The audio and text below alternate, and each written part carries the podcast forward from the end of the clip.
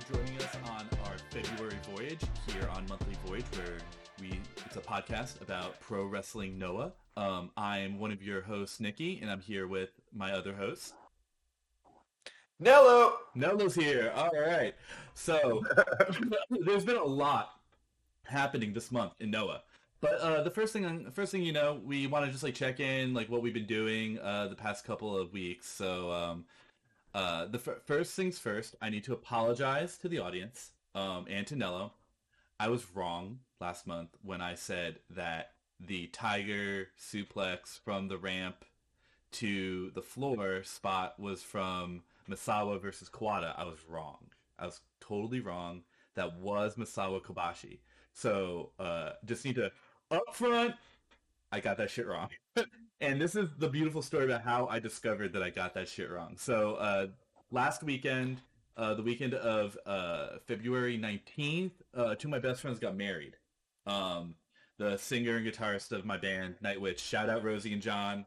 It was like the most beautiful wedding ever. Um, but before before the wedding, you know, we we had to like leave our Airbnb the day before at uh at you know like 10 a.m. or whatever, and then we uh just like went to the hotel. We had a couple rooms early, but we couldn't get to the venue till 2 p.m. So I have every single five and five plus star match up until um Brian and Hangman uh, on my Wow. computer. I have all of them on my laptop.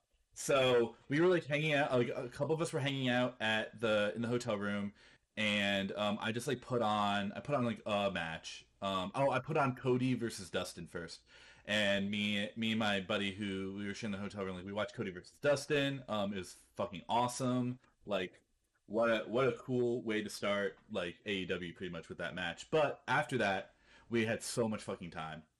Um, and the groom to be walked into the hotel room to hang out because he didn't have access to his room yet. And also the bride was like starting to get ready, so he wanted to like be away from her. So he comes to our room. And I was like, oh, this is the this is time. I put on March first, two thousand three, Misawa Ko- Misawa versus Kobashi from Pro Wrestling Noah, and uh, we just like gathered around my laptop and we watched it and um, John had never seen any Japanese wrestling before. Um, he's never seen a Misawa match. He's never seen a Kobashi match. Uh, he's never seen anything from Noah before, and he was just like losing his fucking mind the whole match. It was so cool So to what like, sort of huh? what sort of wrestling are they familiar with? Yeah, so John, um, so John recently, very recently, got into wrestling through AEW and GCW. Those are like the two that he watches. Um, like we all we all have like a group chat and we we watch Dynamite and Rampage together every week. Like he they live in Philly now, um, but we have like a bunch of us that are all from Tallahassee. That I think I think I'm the only one left in Tallahassee in the in the in the chat. But we all met here, and I was into wrestling before everybody else. Well, that's not like completely true, but it's like mostly true. Uh, and uh, it wasn't really until like right before Rosie and John moved uh, to Philly that they like started to get into AEW, and then they started getting into GCW. It all started really when we were on tour in 2019, and we had a day off in Memphis, and we like we like went and hung out with our friends who had a show that night or that like afternoon because they like played the little kids. They're called Cuckoo Kangaroo. They literally like elementary school teachers like play their music videos in the classrooms.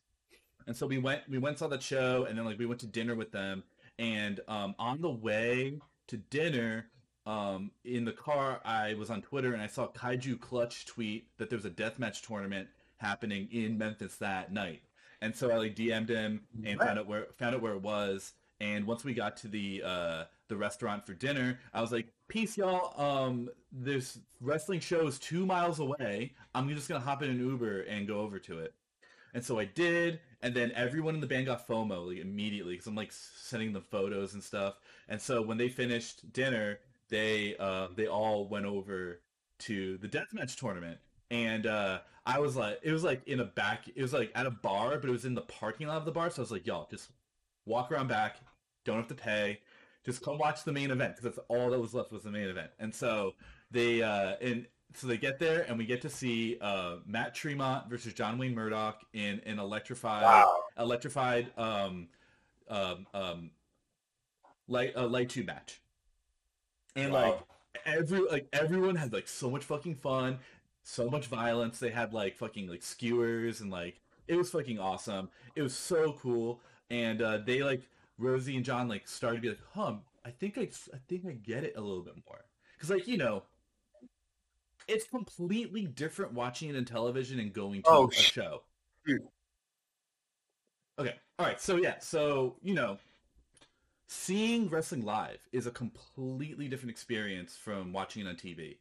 Um, you you I feel like you know that's when you start to really truly understand like you're part of the show when you're there by being an audience member, um, and you get to like really see like how they you know they're not when you go to an indie show like that they're not working to the hard cam. They're not working to they're not trying to find the red light. They're just trying to entertain the people that are around there. So uh, i feel like you know when you go to an indie show um, you are able to connect with the art in a more personal way than when you're just watching on Yeah. television especially if you like don't get it or whatever Yeah, no, I mean, um, real quick, I wanted to say, electrified light tubes are, you know, the worst. They Those so- things it- cut they, they did so bad they didn't even do it Yeah, I mean, well, they- they well, they- they- like, they said it was electrified, but what they did was they there were only like four of them that were electrified. I put air quotes, everybody. And um, what they did was they just had like a flashlight that was taped to the end of it, so Oh, it looked like it lit okay. up. Word. Okay, yeah, because Yeah. when those things are hot, they cut you like butter. Those Yeah. are those are gnarly. I remember I think it was Veidt got a really nasty like King of the Death match a couple years ago. Um, but no, those are cool. Yeah, I mean, independent wrestling. You know, it's it's like punk. You know, live punk, Yep. hardcore. You know, both of us having grown up in that scene too. Um, when you go to see a movie, when you go to see The Strokes, Julian Casablancas, you know, Captain America's not at the merch stand afterwards, you know, willing to make small chat with you and, you know, kick it at a Denny's or some shit. So um, it really is. I think it's that, you know, for me, it's really about accessibility in terms Mhm. of not is it easy to get to the venue, but, you know, do I feel like part of this experience, right? Yeah. Like, is this an event where it feels like this is a community or this is just like something that I am simply a paying customer to attend, you know? yeah. and you can become so much more passionate when it when it's uh, above that line. I don't know. I'm tired. I've had a long week. I've been doing contract work for this company. I had to sign an NDA, but it's been really really exciting. Hell yeah. so um, keep your fingers crossed because maybe next month I can make a cool announcement. But Hell we'll see. But uh, We'll see. And also, Uh, you've been you've been playing a lot of uh, Pokemon too. so much Arceus. I literally just set down my Switch. I think I have like 232 out of 238 completed Pokedex entries. So Hell yeah. Yeah, I took work off this past week just for like mental health. I wound up playing Pokemon like eight hours a day. That so, rocks. That's good. I Yeah. love it. I love it. But yeah, so yeah, so um, so yeah, this was uh, John's first time watching Japanese wrestling, first time watching a Misawa match, first time watching a Kobashi match. Um, didn't even really know who either of them were, and just got so he got so caught up in just the brutality of it all, the uh, tenacity of it all. Like when you know, you know how those matches are, especially by 03, You know, they're hitting big moves, but they're kicking out of them because you know they lost to that move last time they wrestled, so now they got to kick out of it because now you got to do even more damage. That match, uh, Kobashi bur- uh, does a burning hammer to win, and uh, yeah, there's like the look on on my buddy's face. Um, the first time he ever saw his first burning hammer, just like on his wedding day, I thought that was just like so beautiful. Um, that like we were able to carve out that like 40 minutes or whatever, and just like sit down and watch this like you know beautiful like all time great amazing wrestling match um on like the most important day of his life you know Dude, I mean, yeah, seeing your first burning hammer is a hell of an experience. It really is like, oh my God, it's my first lightsaber. Like, wow, hmm the world will never be the same yeah now. he was just like he fell right on his head yeah. Like, yeah he died six years later because of that but you know, you suffer for art, and professional wrestling is art as suffering. there you go. There you go. All right. So yeah, so that's um, you know, that's what I've I've been up to uh the last week or so. Like have a I know we kind of we kind of briefly went over it, but like did you did you catch any graps during your week off work? Um, yeah. Oh my goodness. I mean, just let's see here. Let me pull up my ratings spreadsheet. I can go through uh like uh bullet bullet round, speed round. Let's see here. Yeah, watched all the Noah, uh, DDT Ultimate Tag League. Um, I would say it was pretty disappointing this year. Uh, matchups were fine, but it's one of those tournaments where, you know, even when you watch like a World Tag League, like the shows seem to be centered around the tournament itself, and this one just kind of felt like something that was happening at the time that didn't really have any real relevance. I'm excited for the finals though. Uh, Takeshita and Yuki Ueno versus Jun Akiyama, Tetsuya Endo, and the newly formed Burning. So that should be exciting. I watched the GCW Texas shows. Um, let's see what else the, here. Did you catch the LA shows this weekend? Yeah, no, not yet, but I did catch the Atlantic City shows last week. Um, I thought that which one was it?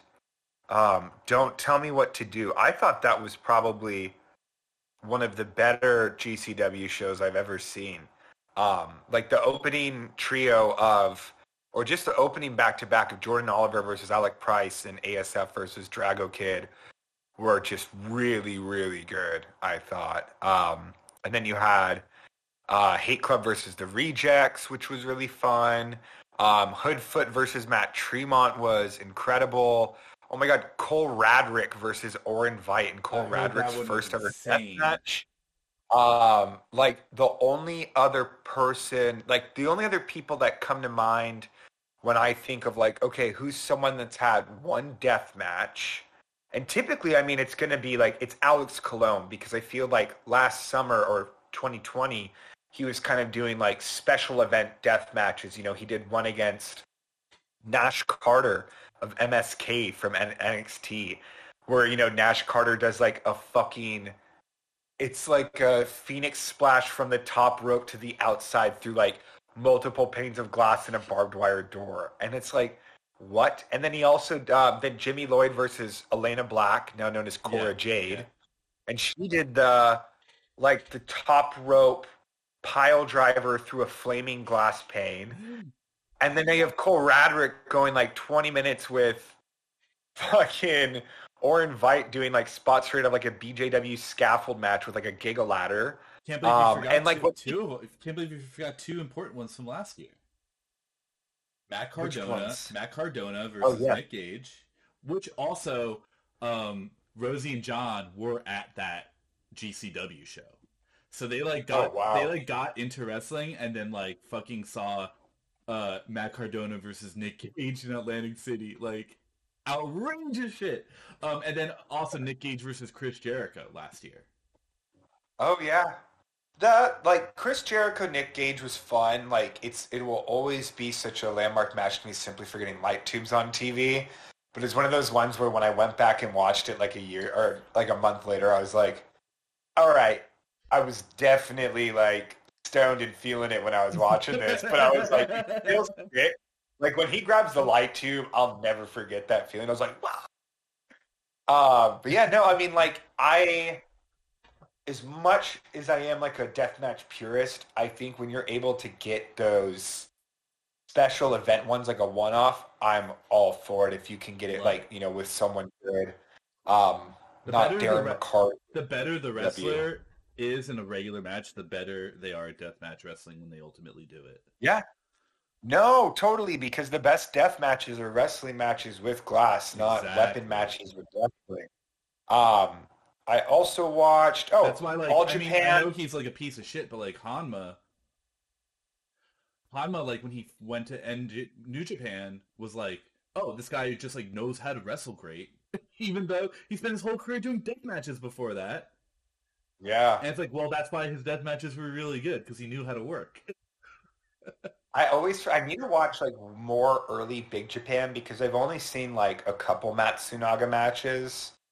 Um, but I, I've never seen a Hanma death match, and I, I really need to. Like, I've seen a lot of Big Japan from like the late 2000s, like 2006 to 10, like the Kobayashi, Ito, Ishikawa, Miyamoto, Sasaki. Um, like, oh man, was it Yuko Miyamoto versus Takashi Sasaki? The scaffold match from 2007 is like, you know, that shit like five and a half stars. If you haven't seen it, I'll send it. I have, yeah, I haven't seen it. I I'll watch that. Remarkable. Um, the only big thing in terms of wrestling that I watched was um, All Japan's uh, fifth day of their Excite series. Really, really good show. Um, All Japan is, you know, there's a really great uh, monthly podcast, much like our own, now uh, centered on All Japan by the wonderful people at Kickout 2.99. So check that out. We will link um, it in the show notes. We'll link it in the show notes. And um, it's so good.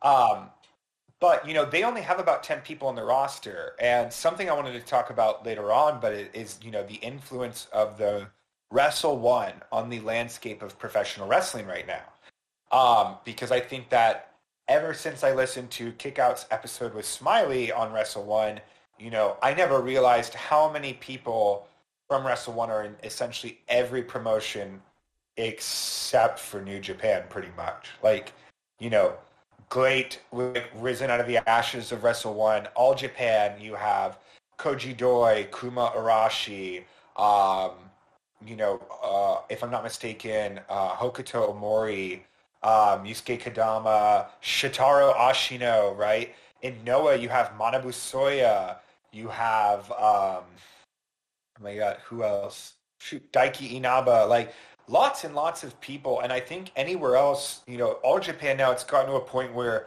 you're having feuds where it's like Runaway Suplex, Suwama and Ashino versus Total Eclipse, Doi and Arashi or Koji Doi. You know, those are essentially just Wrestle One feuds. And I think it's really cool to be able to see these, you know, it's like NXT and WWE people, you know, when they come from the independents and go to there and now they go to AEW, it's like, oh my God, you're getting to see these stories get retold in new places. And in Japanese wrestling, you know, as someone that has only been watching it in terms of, you know, the entire landscape outside of just New Japan for maybe three years now, I'm like, wow, it's really cool to already be seeing these stories happen. Um, so the show I thought was really great. Shigehiro Irie um, versus Isami Kodaka first for the Gaora TV Championship. Uh, great match. Gave it three and a three quarters stars. Hikaru Sato defeated Shugi for the junior heavyweight title. Another good match, gave it three and a half. Runaway Suplex versus Totally Eclipse for the tag titles, great match. And then somehow the best match on this show was Kento Miyahara versus Abdullah Kobayashi. And this was like, not only was it really well wrestled with the constraints that they obviously had, but if you needed a match to be like, show me character work, this is it. Like these guys do the most with the least. And like you know, what's great about Abby is that he's like deathmatch Tanahashi, right? Where no matter what, he can get a great match. If he's just throwing light tubes at you for 10 minutes, that's going to be a great match. If he's just hitting you with the fork, great match. But in this one, you know, Kento is so good at selling and making his opponents look good. And he is like, you know, hot take, but I think Kento has better matches than Tanahashi sometimes in terms of like the big ones, simply because when Tanahashi does, you know, every little thing counts. Sometimes I think Kento does the same thing, but makes it more interesting, in my opinion. I guess that's what I was trying to say. Um, I'm going on such a weird fucking tangent now. I'm like for sure gonna lose my train of thought because I'm stoned. But um, like Kento made Abby look so fucking good. Abby hit Kento with a forearm and it looks like a Suzuki shotgun strike, right? And like Abby's like doing like this like, you know, running at half a mile per hour and then he hits him with a shining wizard, but it looks like a gunshot on both men's parts. Like they're able to meet in the middle so well on so many different elements. It's fucking funny. It was intense. Kento hits Abby with like concussion inducing Germans. Like just right on the head. You know, for That's a, match. big man.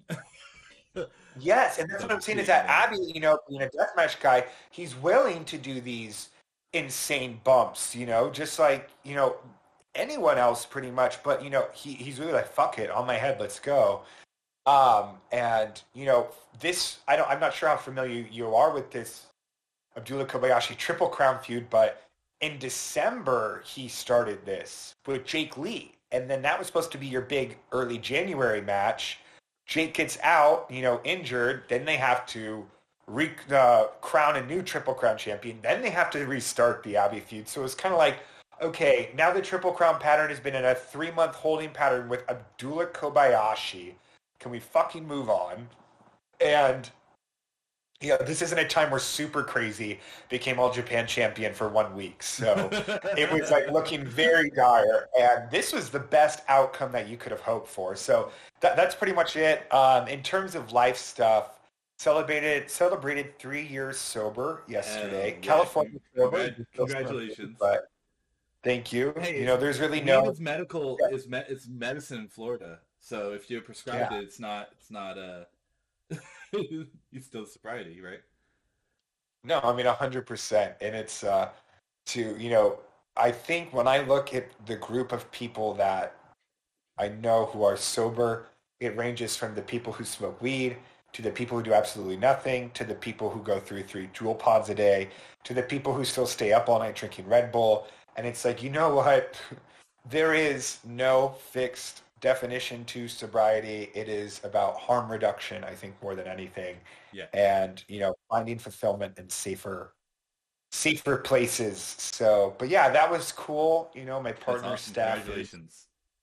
thank you so much she made me my a dutch baby pancake my favorite for breakfast surprised me i texted her at 2 a.m because i was going to sleep later i'm in the living room she's in bed and then she'll wake up at 3 in the middle of the night usually so you know i text her dutch baby pancake for breakfast question mark And then like I wake up, I have no memory of sending this text. There's a Dutch baby. I'm like, oh my god, wow, how'd you know? And she's like, you texted me. I'm like, oh, okay. Um, but yeah, I mean that's pretty much it. Co- I know you're in Florida, but COVID restrictions are just now getting lifted in Seattle. Okay. Like no more indoor mask stuff. No more. I don't think you've ever had COVID COVID uh, vaccine restrictions in terms of like you can't come into a restaurant unless you have a COVID vaccine card. No, it's actually illegal in the state of Florida to um in, like it's illegal to have a rule in your establishment that people have to be vaccinated to go in. Wow. Yeah, it's you know it's really weird to you know I mean going off current like current events. I mean this um, anti-trans legislation in Texas, and you know to live in Seattle, and then obviously these things are everywhere, but it's so strange to be like this is where I live, you know. And I'm because like Seattle is such a fucking bubble too because when you think of Washington, you think of Seattle. No one's thinking of Chehalis. No one's Yeah. thinking of Enumclaw. No one's thinking of even Olympia, even though it's the fucking capital. But it's like once you leave like metropolitan Seattle, it's like everything is like Texas, Florida.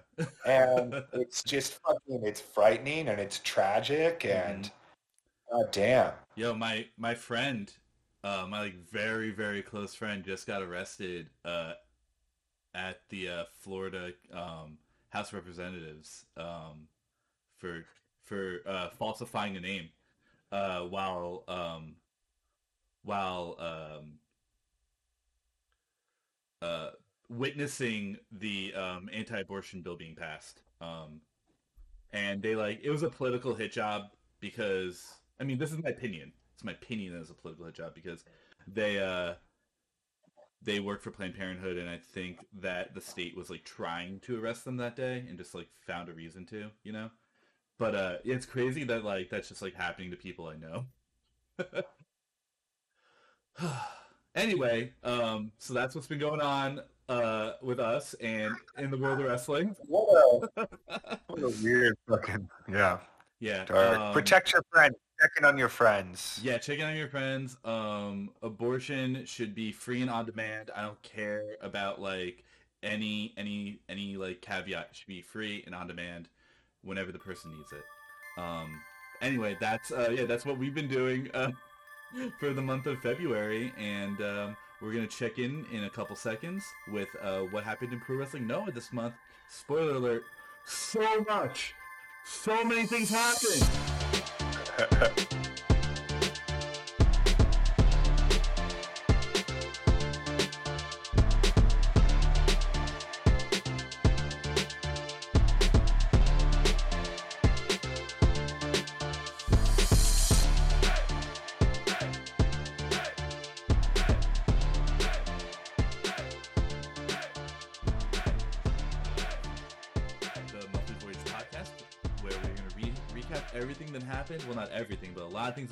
in Pro Wrestling Noah in the month of February.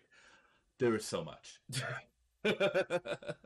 um, but I think we're to start. Yeah. I think we're to start with um, Go Shiozaki's GHC, a Road to the GHC Heavyweight Championship Challenge. Um, three of the four matches in that challenge happened this month. Um, they were in order um, against Masato Tanaka, against uh, Naomichi Marufuji, and against Kenoh. Um, do you want do you want to talk about like each match individually? Do you want to talk about like how you felt about the whole challenge? Yeah, I mean, let, let's go through it. I, I was going to say, um, uh, last month, I believe our episode was titled like Initial Voyage or something like that. Yeah. And this month, you know, we went through the Step Forward uh, series of shows. And I think a great title for this this month's episode would be Step Forward and then Back. Because- yeah, um, yeah, Um, but in many, many senses, um, in many senses, uh, like, you know, there were many steps forward in Noah this month. I think that really was the theme. Um, Go's challenges to step forward and, you know, begin a new chapter in his career in pursuit of the GHC championship. Step forward um, is the namesake for this month's tour. tour um, step forward in the sense of the technological steps that they take during this trio of shows. Um, the 4K HD cameras, which I am still wanting to know the actual technical specs. I cannot find any information on what the actual cameras themselves are. So if you know, please tweet at us um, the information. And then, you know, a lot of steps back. Uh, Go losing all of his fights. Fujita becoming champion um, the constant roster sh- uh, faction shakeups in the junior division, step forward, step back, step forward, step back. So, um, you know, in terms of analysis, that's that's uh, I feel like the overarching theme of the month. So, step forward played played well, and the fact that, as we'll talk about later, um, the backstage drama surrounding Fujita's title win. The fact that that show is called Game Control also Uh-huh. feels real interesting pretty name. Yeah, obvious. yeah, Yeah, um, absolutely. the Saba's like, we're gonna call it Nakajima wins, and Fujita's like, no, it's Game control. um, yeah, in terms of these matches, um, Sugiura we talked about last month, yeah, great.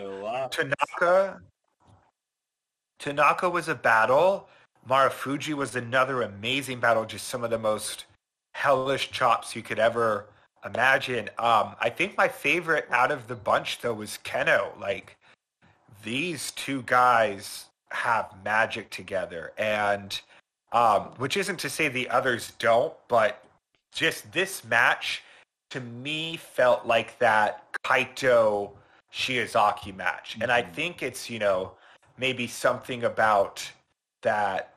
You know, Nakajima, sh- like anytime Shiozaki faces Nakajima, Kenoh, or Ki- Kiyomiya, like I think there is that magic, and that is interchangeable with any of those four pillars of Noah currently.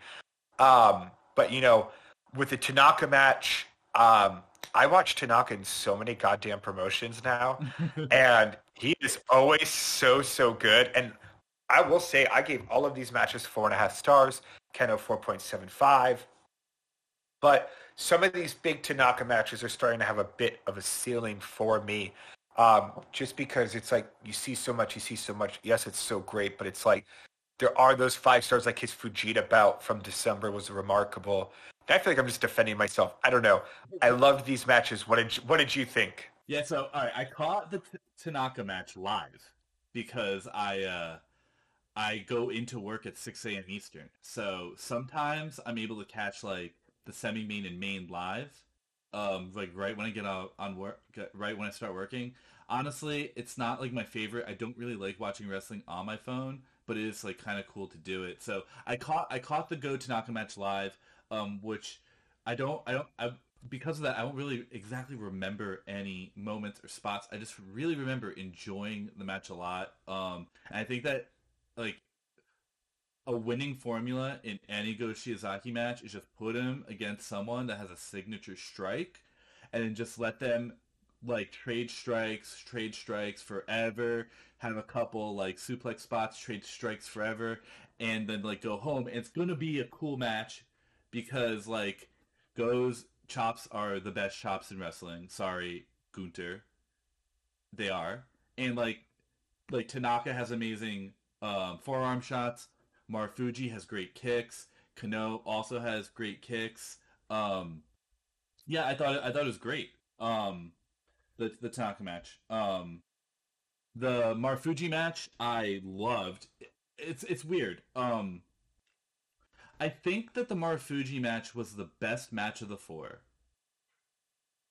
I think it had the weakest finish of the four, and that kind of like it was like I was like really bought into the Marufuji match, like huge, uh, up until the flash pin at the end. I'm just like, that's how it ends, really? After all this, um, like just like seeing from the first chop that Marufuji gives Go Shiozaki, I guess that's what that this match was all about was the chop battle. Marufuji's chops versus versus Go Shiozaki's chops. Whereas the yeah. Kenoh match the Kenoh match was about the kicks. So Marufuji, from the first chop Marufuji gives Go Shiozaki, you see the outline of the welt form, the very first one. And as the match goes on, you know, Go's chest is just raw it looked like he was going to start bleeding. It reminded me of um, Chris Benoit chopping through, I think it was Booker T's shirt, where he was like chopping the person so hard their shirt was tearing off their body. Um, that's what Marufuji chopping Go Shiozaki reminded me of. I thought that like he was just gonna start bleeding out of his chest at a certain point. Um, yeah, the... I think um, or yeah, no, no, you no, just uh, Go's body throughout this mm-hmm. weekend. Um, it told a story. It did, hundred percent. It was all about and his shoulder, his shoulder, his chest, and then just the way that his yeah the you know the colorization of his chest over time through the three days, like showing up in Kenoh, but with each match he bought that he brought that same level, if not more, resilience with each fight. You know, the more he lost, the more resilient he became, yes. and yes. you know, going back to when Kenta Kobashi first began his career, you know, he lost. He lost. 200 matches or something insane like that before ever winning. And it almost feels as though now you know, Shiozaki was able to break free of his past, and now he is leaving this Misawa and entering into like this Kobashi. I don't know. There's just right. so much no, going true. on. It's true. It, uh, when you go back, I like. I mean, I've only been watching Go Shiozaki for two months now, right? But like the very first thing that I said um, in the first episode when we were talking about his match with um, Nakajima was that he was just while he while his music is reminiscent of Misawa, while his gear is a Misawa tribute, he was doing Kobashi spots the whole match, and he's continuing all his spot like his big spots are Kobashi spots, his the neck chops, the moonsault, the lariats, like he he's Kobashi, and I mean that in like the best like most complimentary way possible. Yeah, and you know, having Kobashi around so often still is always, um, you know, having him look on as go fights. Um, it's always been interesting. As it feels like Go keeps alive Misawa's spirit while still fighting with Kobashi's fire. Yeah. In that sense, because no, like Go will always be Kobashi's protege, but for some reason it almost feels like he's still Misawa's son. I don't know. It's a very interesting um, dichotomy. Those two. It's like um, that one brand new album, The Devil and God are raging inside of me. Misawa and Kobashi are raging inside of me. Um, but yeah, and it's you know with each match, um, I saw an online criticism saying you know each match started the same, all this stuff, but it really didn't feel like that to me. No. Um, watching three big matches like this back to back to back, the only other time you're going to get something like that is a G1. G1, yeah. right? And even then, you're not going to get the same performer three days in a row. Right, exactly. Um, the closest you'll get is, you know, G1 finals, Wrestle Kingdom, or um, like a death match tournament, single night. That's the only time you're going to get three absolutely ridiculous matches back to back to back in such a small time frame. And to be able to tell such dramatically different stories with each one, like, you know, um, first thing, Go loses to the outsider, then he loses to the old guard, and then he loses to the new guard. And it's like he really fails to defeat any element of Noah's roster. Like he loses to each aspect of his company. And um, he's really left with not a lot. And it's going to be interesting to see where he goes now because the course always felt like it was going to lead back to Nakajima. Mm-hmm. But now I think that there's a lot more potential for other things that, you know, we'll talk about that later. But did you have anything else to say about this uh, trio of Go matches? Yeah, so I I I love the Kenoh match. like I wrote I, I took like a little bit of notes for the Kenoh match. I'm just gonna read them because it's like not much. I wrote that I could watch them kick and chop each other all day long. Uh, the PFS to the apron was outrageous. Um, and I love that it was a decisive victory for Kenoh. Like Go just like finally succumbing to like all like all the matches he had in a row, and Kenoh just like hitting the PFS and just pinning him um, like decisively as opposed to like the flash pin in the Marufuji match. Um, I liked that. I, I think that they have tremendous chemistry. Um, Go and Kenoh, and like I could, I, I think that they, I think that they should like have like three more singles matches this year, um, just so that I could watch them. And uh, I like the story of Go pushing himself just like too hard to like tr- like just try and get at least one victory out of this, and you know falling short. Um, I think I said last month that I hope that Go lost all the matches in the challenge, and I'm glad he did because I think that's like the, where the money is. I think the money's in in Go. Like I don't think he's hit rock bottom yet. I think Go has more to like more to lose coming up before he like really starts um ascending again. Um maybe that's just like wishful thinking with like like after maybe I don't understand like the booking patterns of Noah or whatever and I'm just like projecting like the story that I wish that they're telling. But that's how it feels to me right now. Yeah, um again like I said, uh you figured that this would eventually lead to Go re-challenging for the GHC title against Nakajima um, because we had their first match in 2020, um, right? Then their second, yeah, in 2022, and it felt like maybe we could get their third at the end of this year or even at the Budokan in August, but all of the reveals that the plan was never to climax Shiozaki versus Nakajima but rather Fujita um, um, but rather Fujita versus Muto, it's like, what the fuck are we doing? yeah. And yeah, I that'll become a recurring theme later as well. The what the fuck are we the, doing? The, what the what the fuck of it all.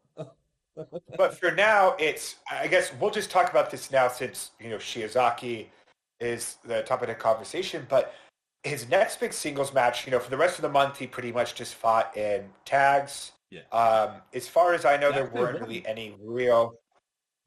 He won. He won some of the. I think he won all the tags, if I if I remember correctly. And again, if we want to, you know, I do not believe that there is ever such a thing as too much analysis. There isn't anything such as overreaching, right? Because it's like the reason that we have cheese is because someone fucking overreached. The reason that we have, you know, what uh, travel to space is because someone overreached, right? It's like analyze everything as deep as possible, get as weird as you can. Um, Oh, yeah, he you won, know, he won the fact two. that He won two of the three, two of the three matches since Yeah, losing to and- Kenoh. And so let's say, you know, maybe the reason that Go is winning in these t- uh, tag matches as opposed to singles is that he needs to come to the realization that he needs a teammate again, right? Yeah. And, you know, maybe this could lead to a AXIZ reunion now that Nakajima has lost to Fujita. Kind of like, you know, Oh. Go and Go and Go and Nakajima versus Muto and Fujita, which sounds like why the fuck are you doing this? And not them versus Kiyomiya and Kenoh or, you know, whatever, vice versa. But I digress. Um, now we know that Go's next big singles match will be on the March 12th show, if I'm not mistaken, against Wrestle One's Manabu Soya, part of Kongo. Um, and I wrote in our notes, Soya, question mark? And Nikki wrote, you sent that to me in a text message, LOL. What I was saying is like, if they continue this trend of Shiozaki's losses, this is massive for Manabu Soya. I don't think he has had a win, you know, that magnitude thus far in his pro wrestling Noah career. So for me, I'm like, you know, if Shiozaki loses, is this a push for Soya Hmm. to maybe because let's say now I'm fantasy booking out my ass, but you know, let's say that Nakajima and Go now reunite as AXIZ for the um, GHC Tag Title Tournament, right? Because if you needed a perfect position for these two guys who have just been completely and wrongly taken out of the GHC title program at this pick point, because it should have been that they were the Kenny and the Okada of the next two years in the GHC Right. title program, you know? Not people over 50, and we'll talk about that as well. But you know, you could propel Soya up to that next level now. You- They, you know, Kongo has that legend in Masakatsu Funaki. They have that, um, you know, the leader in Kenoh. Their junior um, with Ohara, fuck Ohara, Tadasuke, and Neo. There's, you know, there's a lot of people there still. But if they're going to lose Nakajima, they need that big second, really impactful star. And you can make that in Manabu Soya. You know, give him the push that you gave to Masa Kitamiya last year before you completely just killed his push in every sense.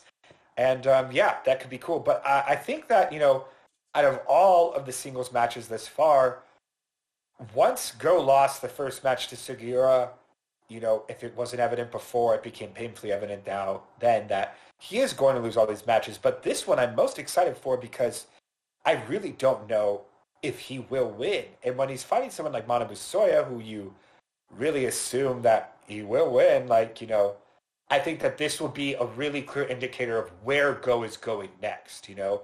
We know where he's headed, but this will really show which road he takes at the fork. Um, and yeah, Yeah, I, yeah, I'm. Um, you know, you just talked me into being like insanely excited for this match, which I didn't even realize was happening. So, uh, yeah, stoked for that. Um, and yeah, you. yeah. so- Now I, I've been. Um, I was gonna say real quick, just like I've been going back and trying to start watching Wrestle One.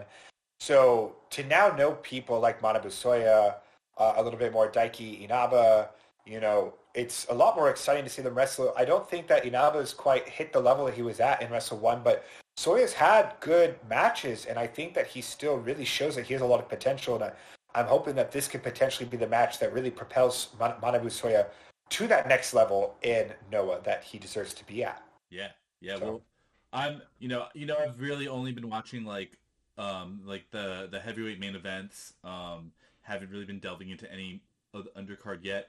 But you know, and we'll talk about this later. But this March show looks like I'm interested in like a lot of the matches on it. So, um, now I'm even more excited to see this Manabu Soya Go Shiozaki match when it happens. Um, yeah. So like you when you were when you were talking about this, um, you were you mentioned like You know, Funaki is in Kongo now. There were other faction shakeups. Do you want to go over some of that? Yeah. Do you have a, a list of them? I don't. I don't. oh, no worries. I thought you might. I, yeah, I mean, might. no, off the top of my head, I think I have so much, right? Well, I mean, it's weird to think like you know, just Nakajima versus Shiozaki already feels like an entire year ago. Um, even Go versus those three feels like a year ago, and I'm like, I can't believe all this happens in a month. Yeah. You know, Funaki versus Kenoh happened at the very end of January, right? Yeah, the very end. Yeah. Okay. Okay. Yes. Okay, cool. Thank God that didn't happen this month, or like my entire sense of time was just completely fucked. Yeah, so let's see here. Funaki joined Kongo. Yeah. Um, I believe all of the faction shakeups happened within the junior division. Um, the first thing we had was Yohei defecting from Los Perros del Mal to Team Noah, which, you know, finally are, you know, it's not just Momo no Seishun and fucking three other people. It's Team Noah, the main unit. So I like that. Um, you know, I hate how New Japan, their factions, it's like Tanahashi's Team Noah, but there's not really a team. It's just like, we're good. But it seems like they've actually branded themselves as Team Noah, so I like that it seems to be a legitimate faction. So Yohei leaves Perros, um, and then he teams with Atsushi Kotoge. Um, we'll talk about them winning the tag titles against um, Stinger, Hayata, and Yuya Susumu. Uh, Yuya Susumu. And I know Stinger is the only faction that did not have any stable changes, so congrats to them. Somehow Hayata and Okada still get still get along. Yeah, the one faction with like real big beef besides Hao and Nio stays together. Um, and then you had so so much in my head. This junior division is just like that fucking meme of like the guy whose eyes are going crazy and there's all the equations going over it. Um, so Yohei leaves Perros for Noah. Um, Aleja leaves Kongo yeah. for Noah. And, then Hajime name. Ohara, yeah, to Alejandro. And then Hajime Ohara leaves um, Noah for Kongo. So yeah, and um, it's interesting. Uh, yeah, it's a very Los Perros is definitely the weirder faction now. Yeah. Um, just because it's like it's like it's Tommy uh, Hidaka, Kotaro Suzuki, super crazy in Nosawa. Like I can't think of anyone else that's in it, but like, is it Eita? It's just really Yes, Eita. Okay, there's your young guy. I was like, there's really no yeah. young guys. So Eita needs to be the main figure in that group. As much as I love Kotaro Suzuki. Well, there might um, be there might be a change in March. You know. That's true. That's true. And we'll talk, um, and we'll, yeah, we'll, I mean, we'll talk about that. We'll talk about that one later. Yeah. So what what do you think about all of these faction shakeups? Um, yeah. I have no like it's so hard for me to keep it all in my head. Um, I'm kind of ignoring all of them and just not paying attention to them. the only one that I really, really remember is uh, Funaki joining Kongo after beating Kenoh because I thought that was so weird. Um, and then and then Aleja leaving um, just because mask guy and also changed his name. So those are the only ones I can like actually remember in my head. Um, but yeah, like I saw, I've been seeing speculation like that like Nakajima might be leaving Kongo maybe, like he might be getting pushed out by like Funaki. Um and like in real life? no, well, no, not in real life. No, not well. Actually, maybe in real life. I, I know, I know. Real life, no, but just... like in the in the stories, you know, especially when you and like you know you were giving us this like uh theory of like, well, maybe go and Naka will have to team together to like take over, like to like fight this like new guard of old guys. Um, so that like yeah, I, am like kind of paying attention to Kongo's drama and like not caring about any of the other drama. So I, I want to talk about how because we're talking about juniors, but real quick, just because you talked about that, um, I, I texted Nikki one day just and I was like, um, write down. I want to talk about the glass ceiling begins to crumble. yeah, and they're like, okay. And so to to elaborate on that, since I have started watching Noah, the one thing that I have always noticed is the age of the main event scene, right? Um, you know, when I first got in, it was right before M's Alliance joined the company. So, you know, M's Alliance comes in and all of a sudden now you have Masato Tanaka, Masakatsu Funaki, Muto, fucking, you add in Fujita as well, like some of these Sugiura-gun guys, Kendo Kashin, um, oh my God, who else? Miyamoto is not that old. I love Miyamoto. He is, uh, he gets the pass. But a lot of old guys, right? And from that point on, it really felt like there was no way, not even for the young guys like Yoshiki Inamura, Kitamiya, Kiyomiya, and even guys like Kenoh, who are 37, right? Yeah. Um, it's the equivalent of having like Okada and Naito doing jobs to fucking Nagata and Kojima.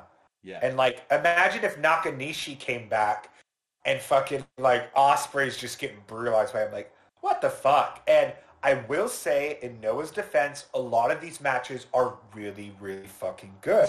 yeah. But the thing is, like, it's not about them being being able to penetrate the glass ceiling, but even being able to like get on a ladder to even climb to it.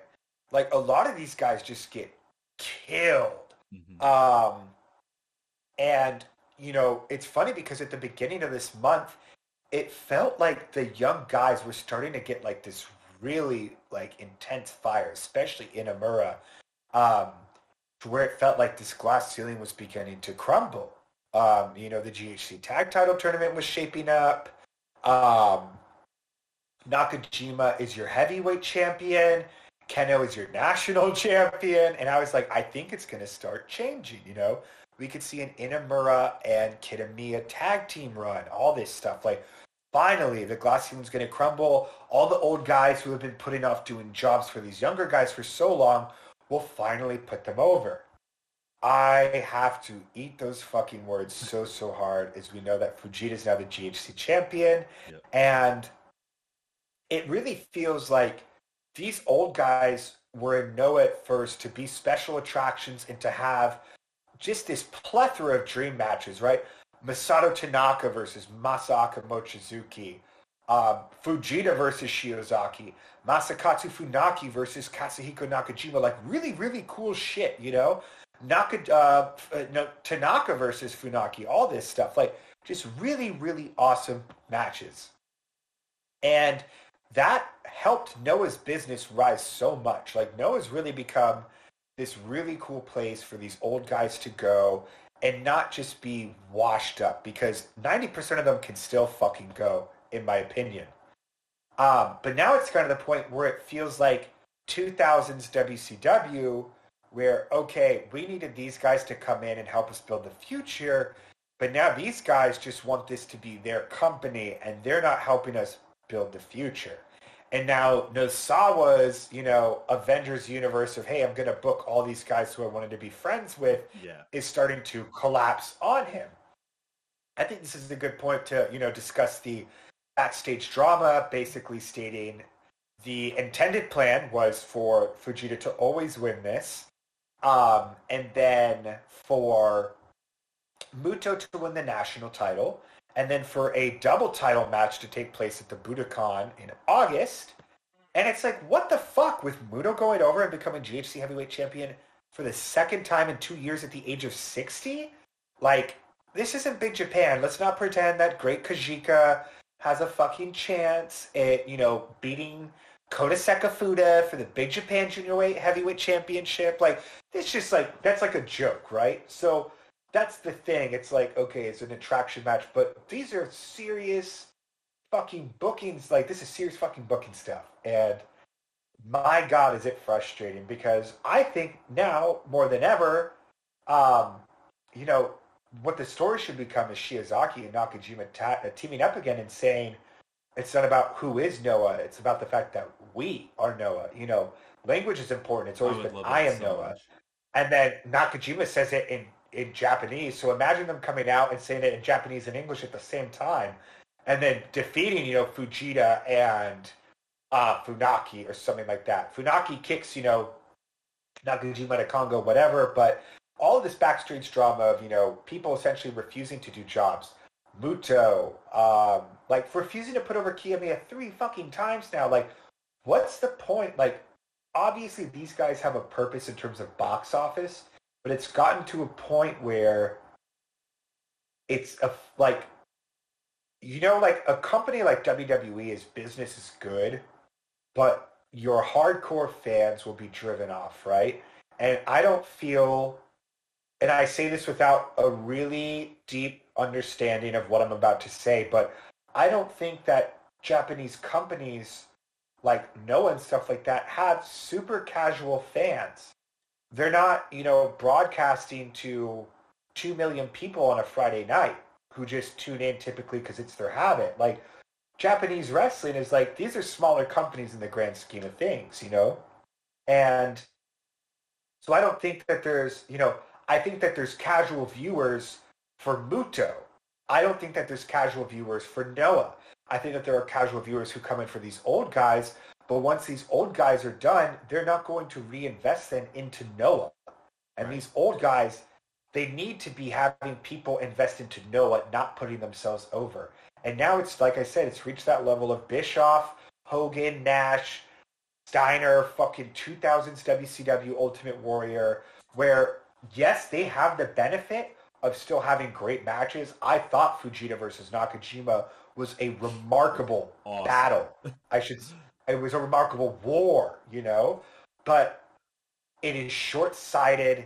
It is, you know, detrimental, and because Muto losing or Shiozaki losing the title to Muto, okay, did I like it? No. Did it make sense to have Go lose then? No.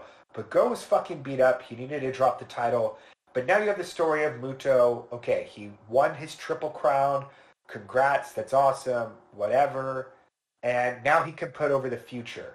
But no, he does nothing. He has an awful fucking title reign. He drops to Marufuji, and it's not really celebratory. It's more of just like a thank God he's the fucking title's not on him anymore. And Marufuji had a good run. And then Nakajima was like, this is where the title needs to be. And now it's on Fujita, and it's like, fuck all, all over again. Um, so I don't know. That's my rant. I apologize for rambling so much. Please jump in. Yeah, I mean, I don't have a lot to add to this, um, especially because like I've literally only been watching Noah for two months. Um, so you know, I'm being a little naive, where I'm hoping that like there are ways that you can take the this this these backstage squabbles and like what they've been doing and turn it into something positive that can grow the company and the business if we they do take your idea and and team up Go Shiozaki and um and Katsuhiko Nakajima. I literally wrote in my notes after I watched the Fujita the Fujita um uh Nakajima match, I literally wrote, What does Naka do next? What about Go? Like that was my first thought. It was like, okay, Fujita's a champion now. What are these two guys gonna be doing? And I think you yeah, know, and I mean you have a scenario where they're like getting you know fed up with like go go can't fucking win a match. Uh, Nakajima seeing his like his uh stable being like taken over by the guy that like beat his the his other stablemate for like you let Funaki choke you out in two and a half minutes and then you let him join your fucking group. Like I can see Nakajima just being like, fuck Kongo, that's bullshit. I don't want to be in this group with Funaki and go just like you know hitting like losing to to uh Soya and then just being like I need I need help and like they they're both at this moment where like they need each other more than they need to be each other's opponents and if, yeah, if, and... If, and, and and like if Nosawa does take us on that journey it's gonna be a phenomenal fucking story.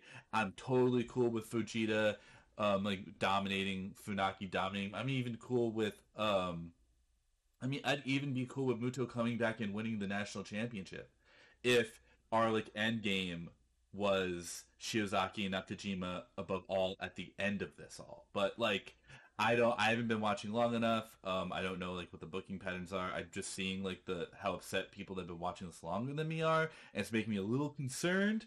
But like you said, the matches are still good. So like you know, the matches are still good. I, I love the Fujita match, like against Nakajima. It's awesome. Like they uh they had like really cool, like really there was like some really smart like like details in that match where like you know Fujita is obviously was, was he um was he a Pancrase guy or was he a Pride? Was it Pride that he fought in? What Fujita? yeah, the Fujita. What was the shoot? Pride. Pride. He did he did Pride. Yeah. Pride. So like so you know he's you know he's like uh they were in the half guard a bunch. They were doing MMA stuff. I really enjoyed that. Like Nakajima was like, what like Fu- like Fujita would have Naka in a hold, and Naka would like contort himself to a way where Fujita's shoulders would get pinned down, and then the ref would have to count. Um, they did it like multiple times in this match, and I thought that was like a really cool blend of you know, um, like the hard hitting um, striking of like Kings Road versus the like Inokiism of like MMA light. um, how he was like using the MMA against Fujita to try and get like a sneaky win. I thought that was fucking cool as hell. Um, and yeah, like you know, food like the way that match ended was like bullshit. That wasn't bullshit. Um, I just there's no way like that was such a heel move to like hunt him obviously the match is already over. You have the you have the visual pin, but picking him up and giving him another power bomb to like end it, like that's such a dick heel move. And like if you book that to be a babyface moment, like I understand like your mentality and like your worldview. Um, but if you're booking that to make Fujita this like monster fucking heel that's gonna have to be slayed by a babyface, then the story is gonna be awesome. I just don't know. I just don't know like which way it's gonna go you know. Yeah. Um, and I was going to add on to you know this whole Muto Fujita, old guys, new guys, and say, I feel like what could be coolest here is almost going full on Dragon Gate, and you know, there's so much faction fuckery as it is within Noah that, and you know, going back to this is such an ADHD podcast. I feel like I love it. Um, and because th- this conversation started out of the Noah Junior factions, and now here we are. Yeah. Um, but it's one of those things where, okay, are the faction shakeups part of some overarching plan, or is it fuck? We need to throw shit at wall and see what sticks. Yeah. And you know, I think Noah as much good as they do, they also know saw with themselves a lot as well. And Dragon Gate 2020, their big thing was, you know, Toryumon, Dragon Gate versus Red. It was like this generational war. And I think that you could pretty much, you know, retain factions, but collapse the company into like two sides, old and young. Like you really could do that at this point. Um, because no matter what, every match, every story for the most part has that element to it of old guard versus new guard. And, you know, it's getting to the point where it's like, what what was it in WCW? The New Blood Rising or New fucking Blood, New Blood Rising was the name yeah. of the pay per view. Uh, yeah, it, yeah, it yeah. Was, it was the uh, Millionaires Club versus the New Blood. Yes, dude. And Millionaires Club is basically fucking M's Alliance. Like yeah. Keiji Muto's Hogan, Kiyomiya's Kidman. Like fuck off, man. Like you're sixty. You were 60. People people get scared when you climb to the top rope because they don't think that you could get hurt. They think that you could die because you're old and because you could get, you know, like it's not like, haha, I could get hurt. It's like, no, you could like become fucking severely injured, like paralyzed, who knows? And I don't know. It's just gotten this to this point where it's like they need to capitalize on this obviously real heat because it sounds like the performers, the younger ones, are getting frustrated with this as well. Um, or they could very well lose people like Nakajima. Yeah. You know, we've seen people from Noah already defect. Kenta, Taiji Ishimori, right? Akiyama's not there anymore. Um, there's a lot of people that were integral to Noah that have left Noah, just like any other company in wrestling, though, that is not exclusive to Noah. But, you know, if you lose a Nakajima, if you lose a Go, a Kenoh, or um, a Kiyomiya, we've already seen how detrimental that can be to the company with the exodus of, you know, Go and Akiyama and them in the early 2010s. Like, you need to be able to hold the people that will actually, you know, make your company succeed in the long term because Katsuyuki Fujita, I don't think cares about the legacy of pro wrestling Noah so much as himself. Yes, he signed full time with Noah, but that's only after they gave him the GHC title. Yeah. Like, you know, yeah. It's like, hey, I'll work for you, but only if you make me the CEO of your company. And it's like, what the fuck? Like, then you don't care about us. And it's just a lot of frustrations there. Um, and yeah, I mean, that's that's the that's the glass ceiling. That's the faction shakeup. That's that's Fujita. Shiozaki versus Soya. Yeah. Fuck. All right. So w- one thing we one thing we totally just skipped over is a match that I saw people rave about that I watched and was not pressed by, and that was Kaito Kiyomiya versus Yoshinari Ogawa. Did you catch that match? Yes, all 40 beautiful minutes. You I would love it? to hear why yeah, why you didn't enjoy it. I just thought it was like it was so slow and plodding and like wasn't what I want out of like a a light heavyweight match. Uh I thought that like Kaito works better um as the smaller person of the two than being bigger than Ogawa. I like I like Kaito as like an under wrestler than an over wrestler. Um and you know, like maybe if I was more familiar with Ogawa, like this is like my second Ogawa match I've ever watched. Maybe then I like would be more familiar with his work, and I would have better expect like different expectations going into it. But I I I saw people you know saying that this was like a four and a half star match. And I watched it and I was like, I'm not even I'm not even like putting this one in my notebook. I don't get it.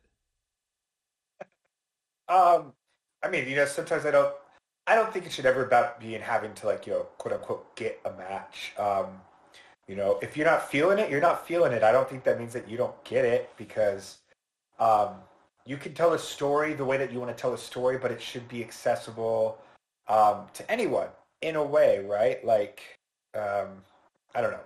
But to me, I enjoyed this match a lot. Um, you know, every sequence is a conversation in the sense that, okay, um, these two characters are having a physical conversation, and the point of the conversation is to figure out how to damage the leg, right? So at the end of every conversation, it's like there's this one succinct movement. Um, maybe when you're talking to someone about trying to, you know, land a business deal, that conversation ends with the shaking of a hand. Each one of these conversations ends with a super simple hold. And I thought each one was so well placed, so well calculated, and it was not a flashy match. It was super slow. Um, admittedly, I love slow, long matches so long as they aren't Jay White and Hiroshi Tanahashi. um, I hate that match so much. And um, to me, it just felt like one of those matches where you don't get this. I mean, it's on a random, what, Dave Forbes step forward no other Not, really big matches on the show. it wasn't, wasn't even, in Korakuen. Yeah, and it wasn't even the main event. Like yeah, it was this was just yeah. your second from the top, but they let Ogawa and Kiyomiya go out there and wrestle for 40 minutes. And this is one of those things where it's like watching um you know fucking two like it's like watching Pippen and Jordan play one on one in the practice arena. And you're just like, "Oh my god." And it's like one of those wrestlers for wrestlers moments where again not a single thing is wasted. It's like out the way that alfred hitchcock makes films every single thing has a purpose. I thought the action itself while not immediately explosive was super super tight. Everything felt real. Everything felt justified. Um it's just like you know sometimes for me some of the best wrestling matches can just be really great you know not necessarily fights but performances of movement. And to me, hmm. this was a great story of movement. And that's why I really, really did enjoy it. And, you know, again, since I've been going through all of this early Noah, and I'll actually send you the playlist because I actually have like this running YouTube playlist now of all the available Noah matches from the very first all the way up to modern day, so you can watch it in order. That's Um, amazing. It's it's fun. It's I like to watch things in order. You know, watch the stories develop always. Even if it's a filmmaker like, um, you know, Paul Thomas Anderson's first film is still in direct dialogue with his most recent, and watching that meta narrative grow and expand is always fun. Um, but yeah, I've already forgot what I was talking about. So what's up? Yeah, you know, uh, I just like I think I got you know I've been I was spoiled with like all these other Kaito matches that were just like high energy, and also like the I'm watching Noah specifically to watch heavyweights beat the fuck out of each other, and so when I'm watching like a cruiser a cruiserweight like mat mat work match, I'm just like I'm not. This isn't why I'm watching this company.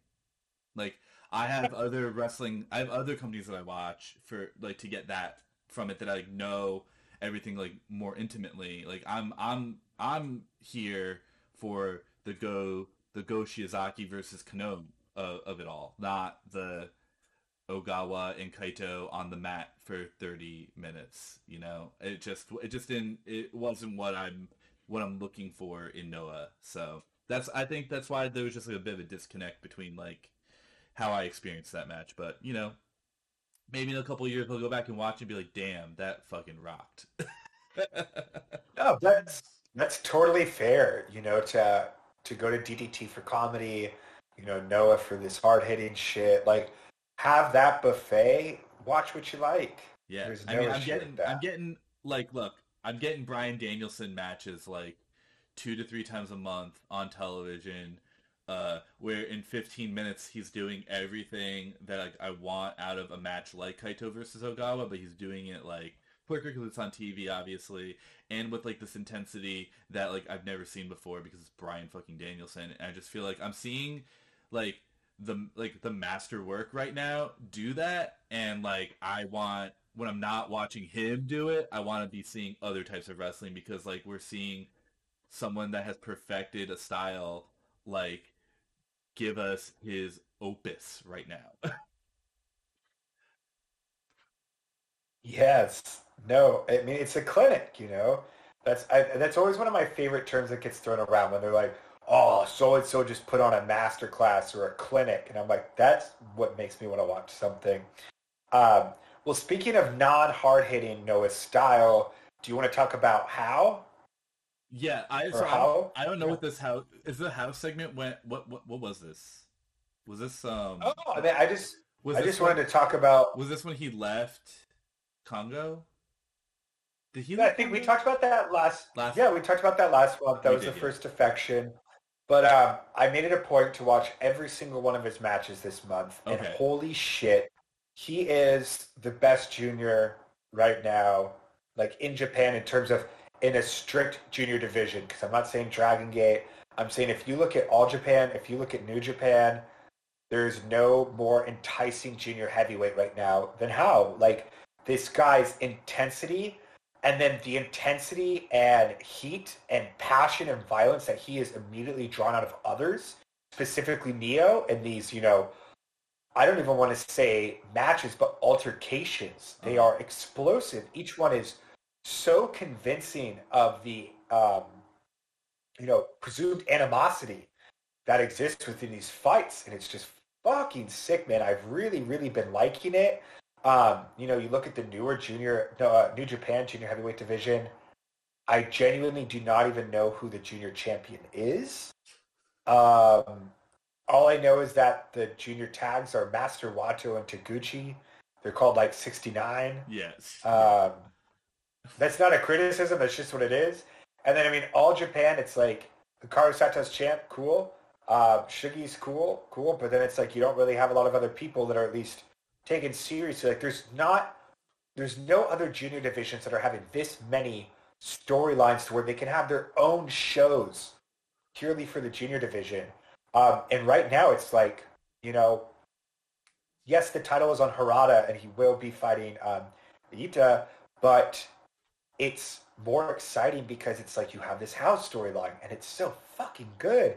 And basically, I just want to say if you are not watching all the Hao matches, I cannot recommend it enough. You know, every single one of these, like, it's one of those things. Uh, there are certain feuds where I really believe that all of the prelude matches are necessary, and this is one of those cases. Cool. I'm. You know, you might have just talked me into watching Hao matches. So we'll see. We'll see what I do the rest of my Sunday. yeah. I might, I might, dip, I might dip my toes in. Um, all right, what's this um ARC Club program? What is this? Okay, so ARC Club was just recently announced. Um, I'm not sure if you saw. I did. Um, I missed it. once. I guess we. I mean, you just asked. I guess we Yeah. should have fucking said that. I mean, I was kind of saying it um, for the podcast too, but It is. One second. Um, shoot. Trying to find this guy's name. I should have looked this up before, but he is the new wrestler that was just signed by Noah. oh, I do know what Um, this is, and you know who's heading the ARC Club? Fujita. Yes. Yes. So it's essentially um, the NXT Performance Center. Yeah. Uh, Or but not, not in a bad way. It's actually not like the NXT Performance Center. It's more like what they're doing right now with um the was it NIL, where um they're able to like sign college students to like sponsorships and then like you know presumably Oh, yes, yes, yes. pre- presumably those kids will eventually like work for WWE, but like there's like no guarantee, like there there's no contract that states that they ever have to work for WWE ever. They're just getting money to be sponsored by them in this NIL program. So I think I think it's more. I think um this Arc Club is like a combination of the two. Um, yeah. So I have um I have Hizam Hizami's uh tweet um, at hi5ame. If you don't follow Hizami um, on Twitter, really really good um, Twitter account for English le- English language pro wrestling Noah news. So we got here um, in a Tokyo Sports article, Noah are looking for an ARC club, which will be for athletes who want to enter pro wrestling but may not have a background in wrestling itself. Noah plan for Fujita to oversee it.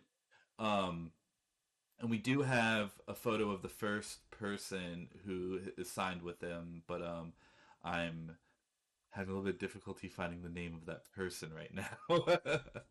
Yeah, he's um he's an Olympic athlete. He's been trained by Sugiura and Fujita, like quote unquote secretly for a while.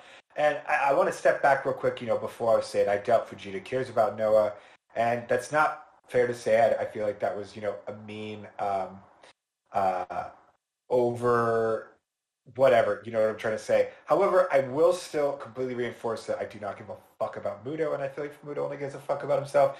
But Fujita doing something like this, you know, it's for the betterment of wrestling. Japan is the place where non wrestlers, I think, really thrive because it's really just about the work rate. Yeah. And when you're able to like really just focus on the you know in-ring elements as opposed to this character stuff, which can come in turn, like you know the Saito brothers in all Japan, um, all these people they translate I mean, this very is- very well. I mean, the thing is, this is uh, this is historical, right? Um, when you go back and you look at the earliest um, Tokyo Dome shows that um, that ha- ever happened, um, I believe I, bel I I might be wrong about this. I might be wrong about the company, but I believe the first New Japan uh, Pro Wrestling Tokyo Dome show or the second one the had a sub theme of Russian Olympians versus the New Japan professional wrestlers, and they like brought these Russian Olympians in that you know were like uh, Olympic wrestlers and maybe maybe other martial arts, but definitely Olympic wrestlers, and brought them in to train them for like two months, and then had the Tokyo Dome show, and it went like not awful, and it's also where we got the um, inspiration for the character Zangief in Street Fighter was um, one of the wrestlers on that show.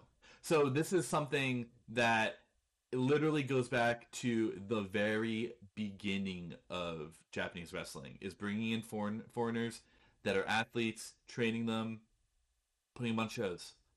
Um, yeah, Yeah, I'm all for it. And um, Noah is a company where, like, All Japan and Noah are really, really good companies for this. simply because New Japan has a very, very, you know, New Japanish work rate.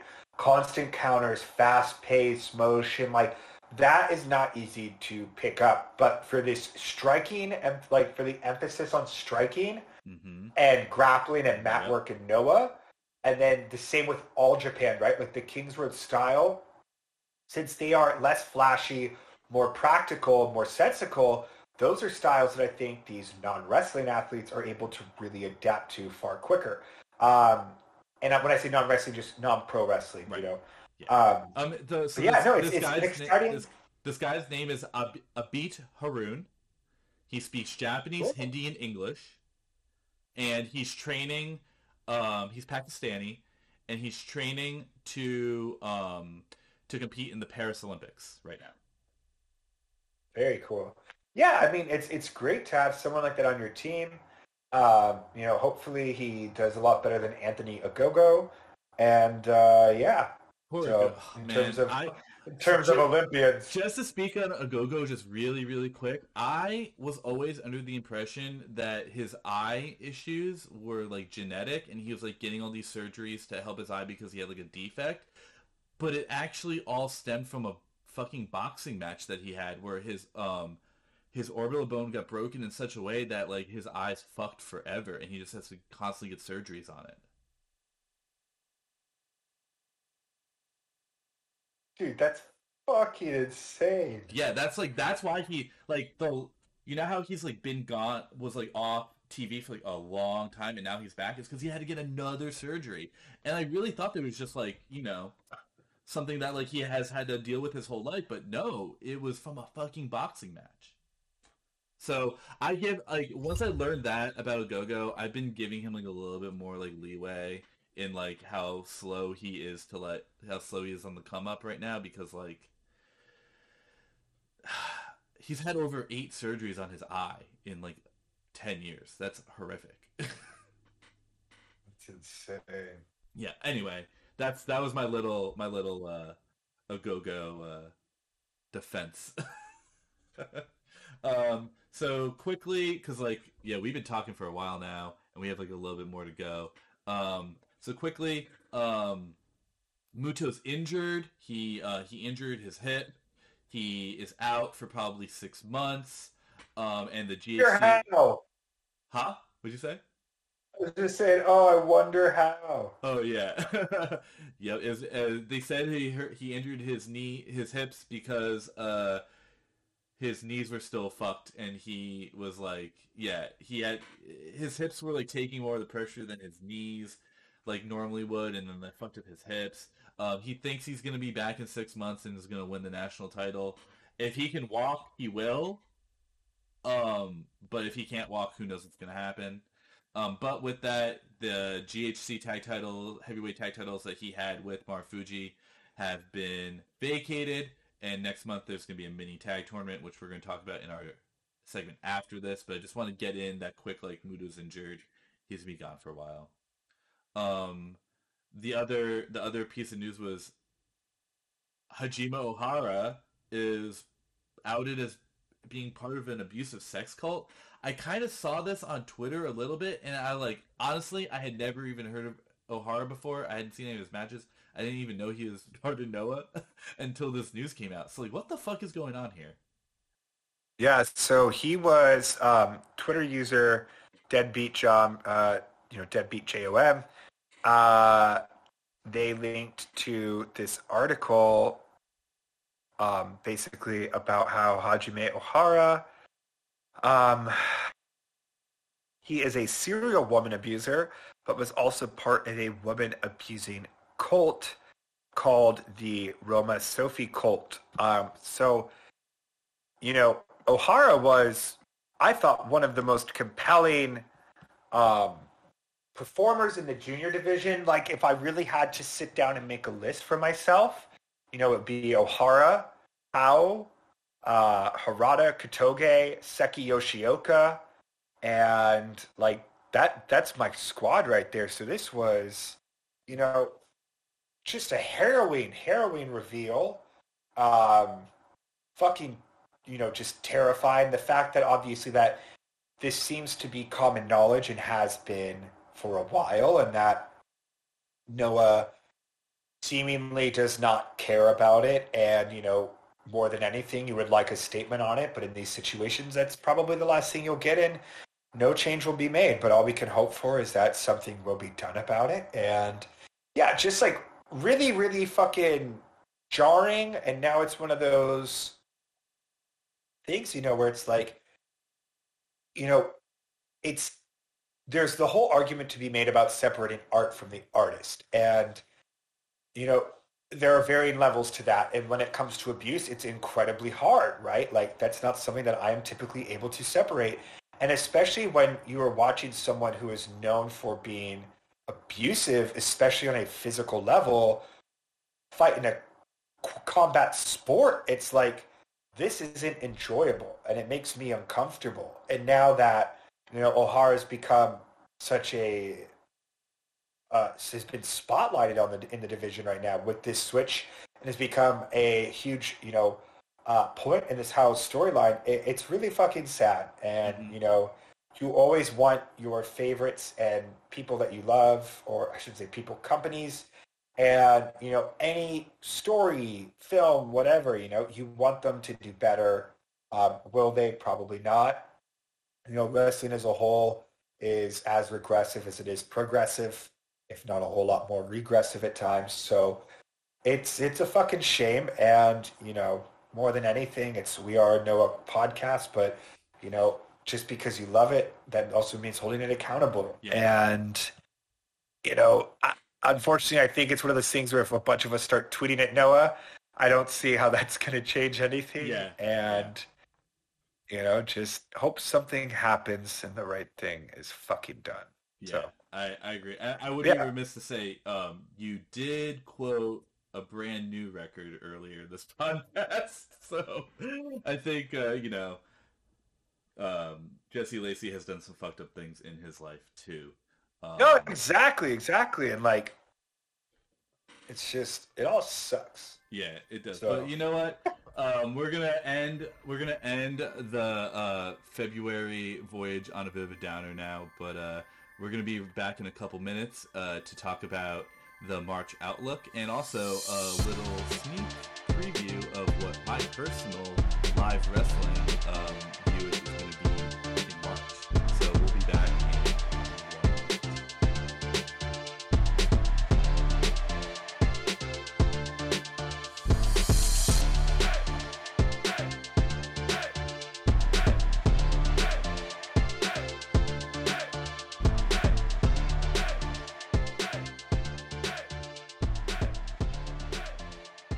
welcome back. Uh, this is going to be our uh, our March outlook um, for next month in Noah. But before that, um, personally, uh, the first weekend of March, I live in the horrifying state of Florida, and because I live in this this terrifying place, I get to go to AEW Rampage and AEW Revolution uh, this coming weekend, the first weekend of March. Um, I was able to get these like combo tickets for both Rampage and Revolution, and um, I got an insanely good deal on them. I was like really surprised at how cheap my tickets were, and then uh, I got them on the pre-sale, and then a couple like hours later, WrestleTix tweeted that they were hearing that there were some anomalies in the pricing structure on the combo tickets, and then like 30 minutes later, like combo tickets are down. So uh, yeah, I ended up paying uh, I'm sitting in section 102, which is the lower level, and it's literally right in front of the entranceway. Like I'm gonna be staring at the entranceway the whole show. It's like right in the middle. I'm sitting in the 11th row, um, and uh, for both Rampage and Revolution, and the combined everything was like $130. I can't believe I Holy got that shit. deal. Yeah, they fucked up the pricing, and I just like swooped in, like got this amazing deal. So I'm going to Rampage. I'm going to Revolution. Um, the um, the Revolution card as of today looks outrageous. Um, like the MJF CM Punk dog collar match is going to be fucking in- amazing. Um, the main event, Adam, the the battle of supremacy of Adams, Adam versus Adam, is gonna be so fucking cool. Um, you know, we also got the uh, we got Eddie Kingston versus uh, Chris Jericho, which like they talked me into that match this week. The Eddie Kingston promo was so funny. Like the like there's a point where Chris Jericho like tried to like be meta and said that he he told Eddie he was gonna be a big baby face and just like Eddie uh, ad libbed, "What's a baby face?" Fucking love how he just keeps up kayfabe like that. It's so great. Um, I think the triple threat uh, tag match is gonna be awesome. Um, you know, I think that Thunder Rosa versus Britt Baker is to be great, and like getting to see Thunder Rosa win the title is to be fucking awesome. Um, I'm just so excited for Revolution, and I am keeping my fingers crossed that we get a Hook match on Rampage. I really, it really feels like they're building up to Hook versus QT on Rampage, and I will cry so many tears if that match happens, and I'm there for it. Um, and and you know I haven't made the I haven't made a decision yet. Speaking of separating the art from the artists, I haven't made the decision yet if I'm gonna go to it or not. But the day in between Rampage and Revolution is the first ever live Control Your Narrative show, and I just want to read for anyone that has not uh for anyone that has not seen like what is going on with control your narrative or like anything about it i just want to read this warning message that control your narrative um, the promotion put out okay? Warning. The narrative content is created for a mature and astute audience. What you will see here are the depictions in propaganda format of those taking back control fighting for freedom and finding purpose the narrative stories are told within the realities of those featured. The following is not intended for children, weak minds, or those easily offended. Viewer discretion is advised. That sounds like the funniest wrestling promotion of all time. I can't believe that they put in propaganda format. What does that mean? what is I just can't believe that this shit is real and it's gonna be happening in Orlando while I'm there. Did you see the the fake? It was like the fake thing that was making the rounds on Reddit, where it was like the Donald Trump may be an investor in the project, oh. and then it was oh. like it yeah, will feature um, it'll feature heavily canceled talent, yeah. um, or it's like it's like it will feature canceled talent in a prominent role. However, they um, have been very clear that they will that they have banned Teddy Hart, like someone else, Court Bauer, and Bauer. Lauderdale. like, it's so fucking it's funny. so funny. Yeah, I mean, that's something where it's like you know, attending the event could be like one of those weird wrestling facts. Like, right. oh, I was at this event because it's like you know, you could attend the first and potentially only ever control your narrative show. That could be huge. I, I went. I was at the last uh, DG USA show. I was at the last one where like none of the Japanese wrestlers got visas, so none of them came over. They put the card together at the last minute. Teddy Hart showed up. It was a disaster. There were literally save the show chants at it. And by the end of the show, the company dissolved. And I got to experience that. You know, that's like as good as having been to WrestleMania 30. Like I hold both of those things in like equal regard, you know? So like I kind of want to, you know, it like sucks that like I would be giving fucking Braun Strowman my $25 to go to the show, but at the same time, it could be like potentially the funniest wrestling show I've been to and I've been to the last DGUSA show. So like, I think it's worth it might be worth it. Oh my! Do you have any thoughts on on on the Revolution card at all? Uh, I mean, it looks like probably the best AEW card on paper so far because it, will be what it's uh um shit face of the Revolution match, just like yep. Haas is throwing around little men. Yep. Um, Punk. P- Punk and MJF, uh, MJF Page Cole. Uh, Bryan Moxley, Oh yeah, Bucks, Red Dragon, Jurassic Expe- Express, uh, Britt Thunder Rosa, Jade Tay. and then for your the titles, like the AHFO like uh uh tornado triple Yeah. threat I think or tornado trios. what I was hoping that they would do for that is like announce a trios title. They need to announce a trios title. Um, it feels like that Hardy family match might be there to set up Jeff. Like It is. I just don't Like- understand. What's gonna Yeah, happen? like- and like what's gonna happen? Like it's very easy to book this match. Like what's definitely gonna happen is like Isiah is gonna do something in the match that's gonna piss Matt off, and then Matt's gonna just leave in the middle of the match, and they're gonna just like redo the like Jeff Hardy uh leaving the house show. They're just gonna redo it. That's what's gonna happen. I believe Jeff Hardy was in a uh a trios match when that happened too. So I think they're just gonna recreate that, and then we get Jeff in a couple weeks, and we like the, and then like Matt's gonna get voted out of the AHFO or something like that because the pri- Yeah, prior, I Private Party is gonna side with Andrade and stuff. But I think like that match like is gonna be very heavily story driven, but also like I just want to see Sting live.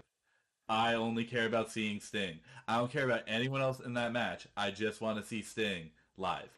One yeah, time. You know it's what I just mean? it's weird that it's weird that a match that has you know I I really do not care for Sammy or Darber Darby as Darbert. Darbert. I mean, might as well call Darby Darbert. You know, as human beings Yeah, uh, we- in the we- slightest. we always say we always say you know- we always say Darby Allin the character. I, I do not care for these people. Um, but it's weird that a match that features Sammy, Darby, Andrade, Sting, and Matt Hardy is your QT versus, you know, Big Show match of the card. Like, Yeah. it's just an absolute fucking nothing match. There are no stakes. Unless Yeah. Hardy shows up during this match, I don't He see a can't. purpose for it for being yeah for being on a pay per view. See, so then in that case, I'm like, what's the purpose of putting this on pay per view as opposed to on television? Yeah, it's just a cool. Because- it's just to be to cool. It's gonna be weird because like it's gonna be to. It's not to cool down though because it's Sting. Like Sting is there to pop the the live audience, so like it's not even a cool down. Yeah, and- So I don't know. but I mean, you could. It's one of those things then where you could do Darby and Sammy versus like I don't know. There's so many other things you could do. Like Yeah, I would. we all know why Isiah triple- Kassidy is there. a triple threat would have been cool, but like also like having like Matt Hardy not be in the match and have uh, Marq Quen in there would have been cool. Um, but like I don't know, I don't know. That's that's like the one spot on the on the card that I'm like whatever about. But like also you need that on it because the show gonna be five hours anyway. So I think they still have like probably Yeah, three. break I think they, I think they probably still have like three more matches to announce. We'll see what happens, but uh, don't want this to like turn into like an AEW podcast. I'm sorry, everybody. Oh, no worries. Um, Um, so what's might- upcoming for Noah? oh wait, also I just want to say I might do like in a a recap of my weekend like afterwards if it's like outrageous enough and put it on the feed, even though it's not gonna be about Noah at all. might just do like an emergency um, revolution episode. So maybe solo, maybe if you Love wa- if you want to do it, we'll we'll talk about that later. I'd love to. all right, so the big show that Noah has in March is March 13th uh, in Yokohama. And do you want to do you want to go down the card and maybe give us some of your thoughts? Yeah. Um, so is this what I see right here on the document right now? Yes, it is. All right, so yeah, Yuta Iwaki versus Kinya Okada, always a good time. Um, love young boys. Some most of the young boys work better than the old boys. Uh, the tag tournament, um, Marufuji and Mochizuki versus Kaito and Inaba, fun. Um, this should be good. Again, it's like I need to see what people saw in Daiki Inaba when he was in Wrestle One, but Noah, I need to see that his N1 run was whatever. Um, you know, there's a lot of times where I genuinely forget that he is there. Uh, Marufuji and Mochizuki teaming's fun. I like that. Funaki and Kenoh versus Sugiura and the returning Hideki Suzuki finally. This is a dream match for me. I mean, to have Funaki and Suzuki, Kenoh and Sugiura, like this is just going to be I mean, I haven't seen Hideki Suzuki wrestle in like what two years, something like that, since he's been in WWE. So not only are you getting that homecoming, it's you know at an absolutely insane level. Uh, I hope that this is your main event of the night. Um, even though I mean, it will I mean, yeah, it'll probably be Marufuji and Mochizuki versus Sugiura and his Suzuki, but I think that this, I guess what I should have said is this should have been your main event yeah. finals for the night. Um, yeah, and then Hayata Ogawa Yano versus Daisuke Ohara uh, Nio, just faction warfare. Um, you know, I'll skip that. I'm skipping that. I will also, yeah, I'll also skip uh, Hao and Alejandro versus Nosawa, Super Crazy, and Hidaka. Uh, Yohei versus uh, Kotaro Suzuki. Again, I'm not a big Yohei guy. I like Kotaro Suzuki, but some of the junior singles matches don't always draw me in. However, I will say that typically on a card like this, it's not going to go over 10 minutes, I would usually say. So might be worth checking out nonetheless. Shiozaki versus Soya, we've talked about. Should be a really, really good match. Hoping that they're really able to pull it off. Um, Fujita, Sakuraba, Kendo Kashin versus Tanaka, Kitamiya, and Inamura. Uh, weird that Tanaka's teaming with Kitamura and, or Kitamiya and Inamura, not the other M's Alliance guys. But, you know, I'm going to go ahead and go on a limb and say that's because in a match with Fujita, Sakuraba, Kashin, you know, Tanaka, Marufuji, and Mochizuki, no one's going to fucking agree to do the job there. yep. So, yep. but then it's like, why do young boys have to be featured in these old guy feuds just so that they can take the, the fucking pinfall so the old guys can, you know, whatever. And that's frustrating. Um, yeah. you know, it should be matches you know, the the feud should be Inamura versus Kitamiya with Fujita and Tanaka supplementing them. But hey, whatever. Um, and that's not to discount the old guys. Like they can still fucking go. I love them. Like I gave, like I said, Fujita and Nakajima four and a half stars. I thought it was such a great war. But you know, um, and then we have Daisuke Harada versus uh, Eita. First time singles matchup. I think this should be good. I'm really hoping for um, Eita the wrestler, not the Red faction leader here. I'm really happy that Red split up to Z-Brats Forever and Dragon Gate. If you're not watching Dragon Gate, Nikki, you got to check it out. Yeah, I've heard um, it's like on fire right now. So good. And then the tag finals. Uh, yeah, then our final point. Will Ninja Kamikaze Mac ever appear? Oh, sorry, sorry. I wanted to talk about Daisuke Harada versus Eita for a second. Um, yeah. So like I I've I haven't seen any Daisuke Harada at all yet. I've not seen one one match of his. However, um, I I did get to see Eita um on his excursion. So when when Eita was um was uh, a young boy in Dragon Gate, um his excursion was him and uh, Tomahawk TT, aka T Hawk, um, they went to Mexico for their excursion, and um, there was um, a weekend where like some something got fucked up with like the evolve cards, and Gabe needed a favor, and so Shima um, let uh, Eita and T Hawk come over and work that weekend of evolve shows, and they happened to be in Florida, so.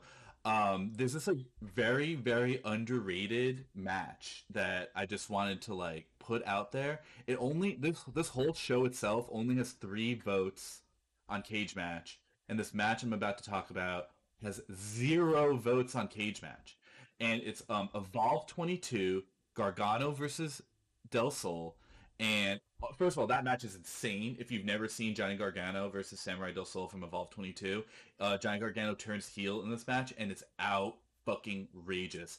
He is like so sadistic and evil. It's awesome. But the main event was the Young Bucks versus Eita and Tomahawk TT, and they fought all around this fucking venue. They they they even had uh, the Bucks did um I believe it was the Bucks did a moonsault off of the balcony of of uh, the Orpheum down to the floor, like right in front of my face.